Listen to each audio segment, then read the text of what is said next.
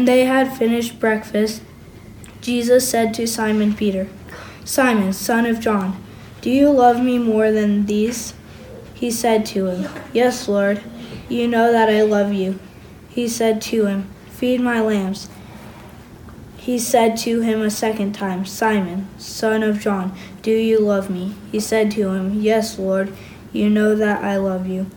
He said to him, Tend my sheep. He said to him the third time, Simon, son of John, do you love me?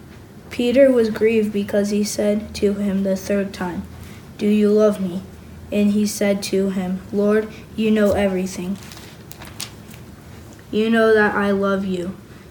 Jesus said to him, Feed my sheep. Truly, truly, I say to you, when you were young, you used to dress yourself and walk wherever you wanted.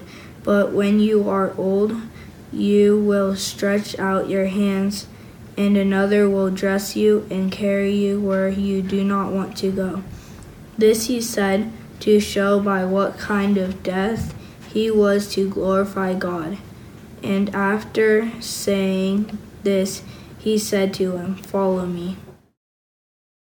Well, one of my all time favorite stories from history is about a small group of prisoners of war held at a camp during World War II. Now, I actually think I've told this story before at Grace, but let's be honest, I'm probably going to tell it again, you know, every few weeks because it is an amazing story. It's just crazy enough to be unbelievable and yet still totally true. So, Felice Benuzzi is an Italian fighting in Ethiopia during World War II. Ethiopia is a colony of Italy at the time, and um, he's captured. He and some others are captured by British soldiers stationed in Kenya, which was a British colony at the time. They're taken to a POW camp just at the base of Mount Kenya, which is the second tallest mountain in Africa behind Kilimanjaro. Now, I've actually climbed both of them, and I can tell you, even though Kilimanjaro is about a thousand feet higher, Mount Kenya is far more intimidating, but also far more beautiful. The last thousand feet is a, is a vertical rock face. Anyway, Benuzzi and his buddies, when they lived back in Italy, were elite mountaineers who grew up climbing in the Alps and the Pyrenees in Europe. And the worst torture for them was not actually being confined to a POW camp, but having to stare up at one of the most beautiful mountains in the world and not being able to climb it. So they devised a plan. They knew that if they escaped from camp, they would likely never make it out of the country. I mean, three white guys with Italian accents walking around the middle of Africa in 1940s wasn't going to work. They weren't going to make it far, but they could escape to climb a mountain. And so that's what they did. They spent months secretly fashioning climbing equipment out of scrap metal and rope that they found laying around the camp. They, they hoarded supplies and food. And then one night, they just walked out of camp. It's a wild story. They talk about three danger zones they encountered on their way up the mountain. The first danger zone was the human zone where they could get recaptured quickly. The second one was this band of jungle that they had to walk through, about 20 miles long, where something much larger than them would possibly eat them. And then the last danger zone was the one they were actually the most comfortable with, was the alpine zone, where you know the worst that could happen is they would either fall or freeze to death. That at least they were used to, and they did it. They summited a 17,000 foot mountain with gear that they had made by hand in a POW camp. And the map that they were working off of was an illustrated label from a tin can of a package of meat that they had found. Then a few weeks later, they walked right back to the main gate of the POW camp with their hands up and they said, Sorry for leaving. We're back now. We just had to go climb a mountain. Now, that's a crazy story, all right? it's unbelievable, really. But it's totally true. And so we should believe it. You can read the account in Benuzzi's book, No Picnic on Mount Kenya. It's historically verifiable, it's gripping, it's captivating. So, this is where all this is going. What makes that story different from the story of Jesus' resurrection? Now, that might seem like a random question, but think about it for a minute. Both are gripping tales of escape from confinement Both push the human limits beyond imagination. Both are captivating, and most importantly, both are true. Both actually happened. Historically verifiable facts, eyewitness testimonies, both are good history. So, why can we hear the Benuzzi story and just move on with our lives? And even though it's amazing, eh, we can forget about it for months and years at a time, but we're not really allowed to do that. We can't do that with the resurrection of Jesus. See, what's different about the resurrection historical event from every other historical event, no matter how amazing, no matter how compelling or unbelievable and true?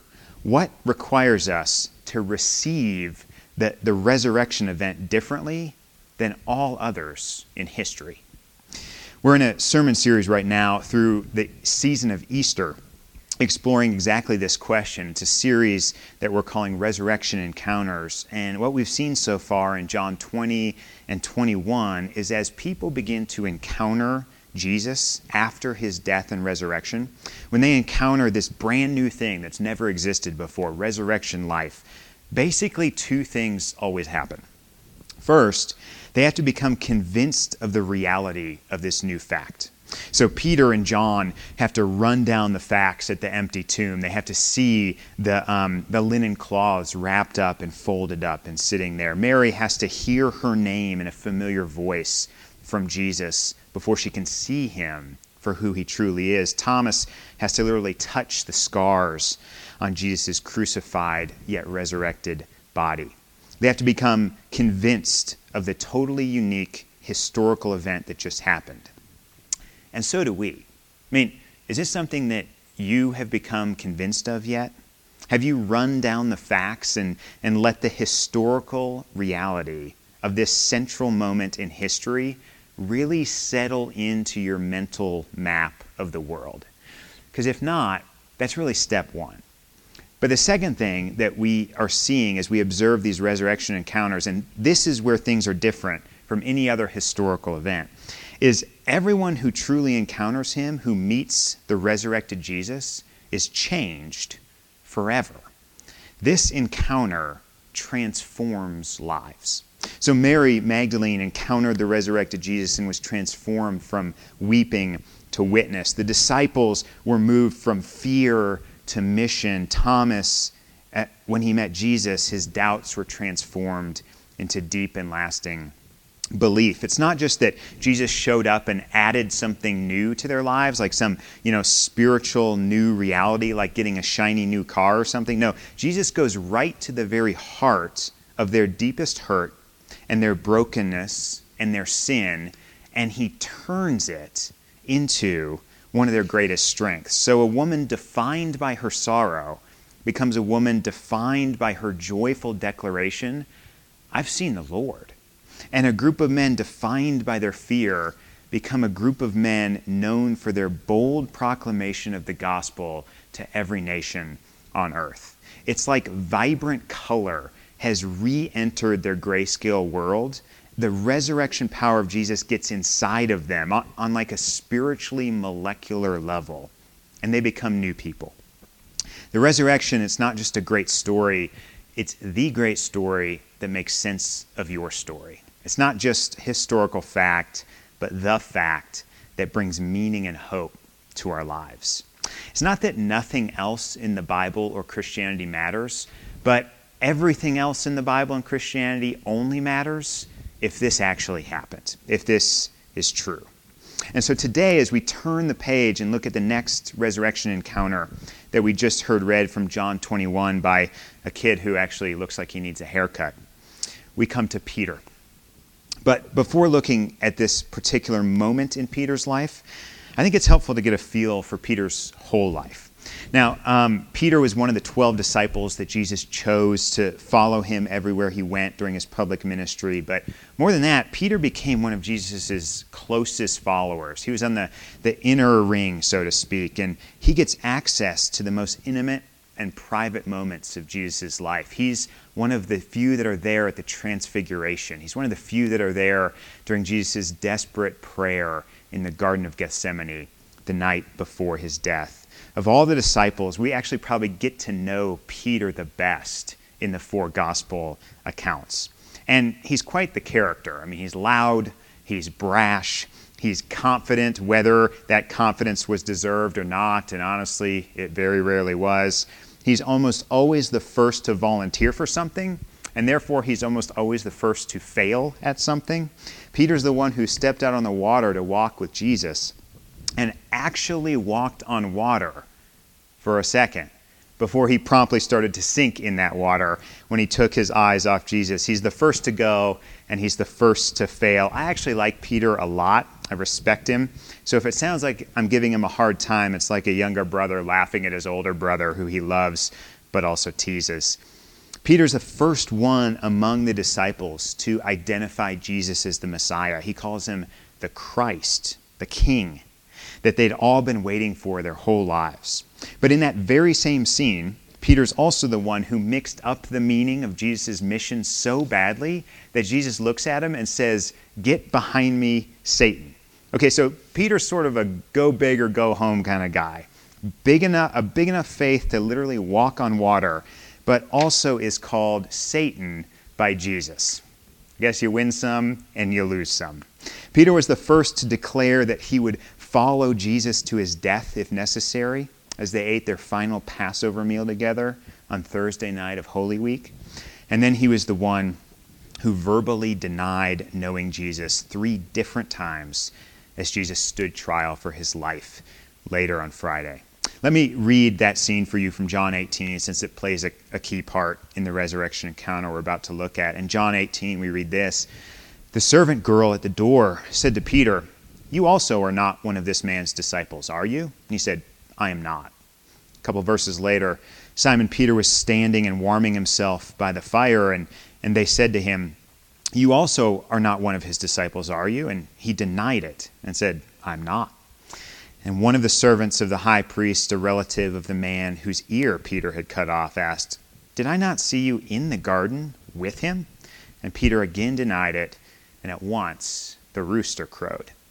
Three opportunities to make good on his bold claim that, given the chance, he would die with Jesus, and three devastating folds. He denies the presence of Jesus' love and salvation and kindness and grace in his life. And that's the last we hear of Peter until the resurrection happens. Jesus is tried and killed and buried on Friday. What do you think Peter's Saturday was like? I mean, put yourself in his shoes. It, you just had the worst day of your life, and it's all your fault. There's no one else that you can blame for this. You failed horribly. You crumpled when you needed to be strong. You abandoned the best friend that you've ever had. You couldn't live up to your word, and now you're filled with guilt, which means you made a huge mistake but even more than guilt, you're actually filled with shame, which means you believe you are a huge mistake. If you're Peter, your Saturday is filled with this guilt and this shame and this grief over your past sins. You, you might believe they will define you forever. I mean, Jesus is dead after all, right? And with him, any hope of something different. You believe you'll be defined by your failure. This is how you'll be known. It's the deepest and the final word about you. Have any of you ever experienced a Saturday like Peter's? Not that his exact sins are your exact sins necessarily, but have you ever looked back on your behavior, your thoughts, your words, and felt utterly broken by them? They, they might be public and embarrassing, or they might be private and shameful, but it, it, might, it might be one single awful, awful thing that happened, like Peter, or it might be a whole series of actions and patterns and habits in your life, things you feel are still, you're still enslaved by today. Have you ever felt that your past will always define you in this way? Not just that you made a mistake, but maybe even that you are a mistake. Maybe it's a broken relationship Maybe it's a divorce. Maybe it's a porn habit. Maybe it's a parenting failure. Maybe it's what you said to someone that just devastated them, or a pattern of anger that keeps breaking good things in your life. Maybe it's a past financial indiscretion or business practice that would not be good for your reputation if it came out. If your past haunts you at all, and honestly, whose doesn't a little bit? Please hear this. Because Jesus rose from the dead, your past failures, your present failures, and even your future failures do not have to be the final word about you. There's a new word waiting for you in a resurrection encounter with Jesus, but you have to encounter that resurrection power and be healed by it. P- Peter has seen Jesus already, but it takes this unique, targeted encounter from Jesus eh, in the place of his deepest failure and hurt and shame to radically transform Peter's life. Jesus cooks up a meal of fish on the beach for his disciples, as one does after they are raised from the dead. And right after breakfast, he pulls Peter aside, and Jesus responds to Peter's three denials, his three devastating sins, with three questions for Peter in return. When they had finished breakfast, Jesus said to Simon Peter, Simon, son of John, those are actually the very first words Jesus ever spoke to Peter when he met him at the beginning of the gospel. Do you love me more than these? And he said to him, Yes, Lord, you know that I love you. He said to him, Feed my lambs. He said a second time, Simon, son of John, do you love me? And he said to him, Yes, Lord, you, you know that I love you. And he said to him, Tend my sheep. And he said to him the third time, Simon, son of John, do you love me? And Peter was grieved because he'd said it to him a third time. Dawns on him what Jesus is doing. Do you love me? And he said to him, Lord, you know everything. You know I love you. Jesus said to him, Feed my sheep. Notice a few beautiful things that are going on in this exchange. First, Jesus asked Peter if he loves him more than the rest of the disciples, not to set up a sort of hierarchy of love or devotion among them, but I think as a, a kind of gentle rebuke to Peter's claims that he would outperform all the other disciples when it came to following Jesus anywhere. Now, of course, Peter failed to live up to those bold claims um, when he denied and abandoned Jesus just like the rest of them. Um, so maybe the message here is stop comparing your faith to everyone else's and just concentrate on the relationship between you and me, Peter. We, we all have different stories of sin and faith. Each of us has a different pathway to a relationship with Jesus. There are similarities among all of God's family, of course, but many differences too. So maybe Jesus is subtly asking us to worry less about how our walk with Him stacks up to others and to just enjoy walking with Him. Don't worry about Him. You follow me, he says to Peter. And, and next, notice in Peter's answers that as he reasserts his love for Jesus, um, he does this, but in a much more humble and a much more self differential way than his personality would have lent itself to in his previous life. So it's almost like he's learning not to trust the instincts of his own heart anymore, but to trust the knowledge and the word of Jesus more than his own intuitions. So he repeats this three times. He says, Yes, Lord, you know that I love you. As if he's saying, You know everything about me. You know my deepest failure. You know my darkest sin. You know what lurks in my heart, my rebellion, my shame, but you also know that there really is love in there. You know that there's trust in there. I do believe, help my unbelief. Now, I could try to assert my love for you by expressing these strong feelings I have, by showing more devotion and more discipline, by conjuring up more expressions and declarations and doing it more loudly. But I've done all that before, and whatever emotional energy I produce in proving my love to you doesn't matter so much, does it? I mean, moments later, I still sink in the water. Moments later, I still deny you.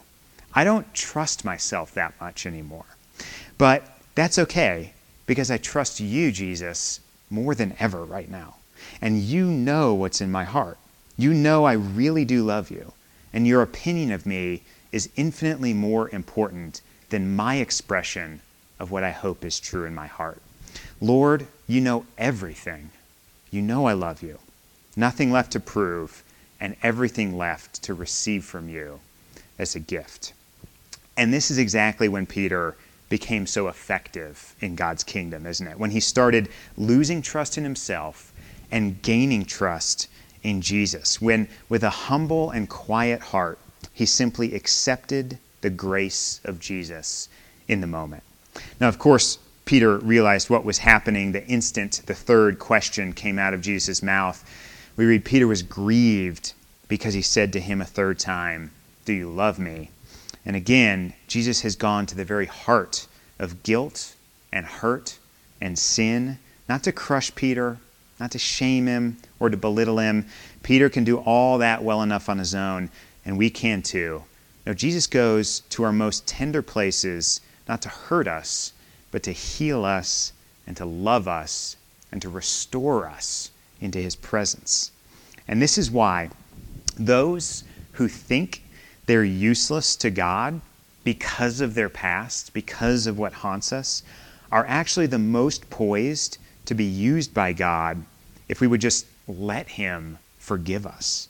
Uh, one of my favorite commentators on John, a guy named Bruner, put it like this We learn that appreciated failure, in theology it's called grace and the forgiveness of sins, is once again the only human or subjective prerequisite for Jesus' very gracious gift of shepherding his people.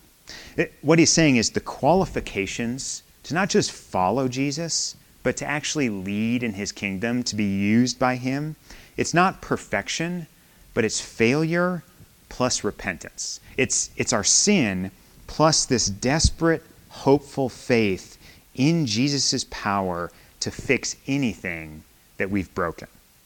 So, good news for those of us who have failed in life, possibly in big ways, possibly in embarrassing or, or guilty ways. You're halfway qualified. Not only to be loved and accepted and forgiven and doted on by the King of the universe, but to be sent by Him into the world to nourish and care for His people, His family, His flock. Your failure is half the qualification if you receive the forgiveness, that's the rest of it. Which then he sends you right back into the world, which brings us to the last thing I want to point out. The restoration that Jesus brings sinners like us when he brings us into an encounter with his resurrection power it's not just forgiveness and personal health, but the mission of extending that health and healing and grace to more and more hungry and broken fellow travelers in this world. It's the call to bear the cost of following Jesus so we can extend the love of Jesus to the world. He says to Peter, When you're old, you'll stretch out your hands, and another will dress you and carry you to where you do not want to go. Follow me. There are parts of this calling that will cost us things that we cherish. But Jesus is not asking us to follow him where he's not already gone before us preparing the way, charting the course. And as we go, the mission is always this feed my lambs and tend my sheep, shepherd the family. Does, he, does Jesus start by talking about lambs because Jesus has a special disposition towards kids and little ones in his kingdom? Maybe. I like to think so. But either way, this call to shepherd those in our care is the mission of every Christian, not just professional Christians, right? Not just pastors, but all those who care for others. It's the mission of parents with their children. It's the mission of parent or children with their parents, teachers with students, pastors with congregations, bosses with employees, neighbors with neighbors. Feed my sheep. Nourish one another on the riches of the gospel of grace and hope and love. To wrap up, have you done things, said things, thought things that would not only be embarrassing or humiliating if other people at church found out, but would actually keep you from being able to come here again? Uh, Peter had a lock on that. Okay, he totally humiliated himself in front of other disciples and abandoned the best friend he ever had in Jesus. But these were not disqualifiers in God's church but in a weird way, were actually the qualifiers for his life with Jesus from that point on. Failure plus repentance is all you need on your resume with Jesus. He literally takes care of the rest. Have you messed up in your life? You're on the right track. You're going to fit in well around here, okay? At Grace Church, we worship the God of a thousand chances. There's nothing you have done or can do that disqualifies you from the love and acceptance of Jesus. Whatever word about yourself you think defines you, Jesus is a better word, a more eternal word, a sin forgiving, death defeating, healing, restoring word of love and mission and hope. It is his resurrection life that's offered to you for free in love. This is the guy you need to meet, okay? He loves you enough to die for you, and then the gifts of his gospel really start pouring in. You need a resurrection encounter with the living Jesus, and he is available to meet with anytime. Open his word, pray to him, call out to him in faith, and he will meet you. He will restore you, He will heal you, and then He will send you into the world in His name on His mission. Let's pray. Jesus, thank you for these great encounters that you have with your followers after your death and resurrection. Thank you for the powerful presence that you have in this world, even now. Even though we can't physically touch you and hear you and see you just yet, we have access to you in all the most important ways. Help us meet you, change us, go into our past and heal us at our most tender and vulnerable points, God, and turn those into the strengths in which you send us out into the world in your name. We trust that you're at work. We trust that your power is at work in the world. Help us receive you. Help us love you and nourish us with your gospel again today. We ask these things in your name. Amen.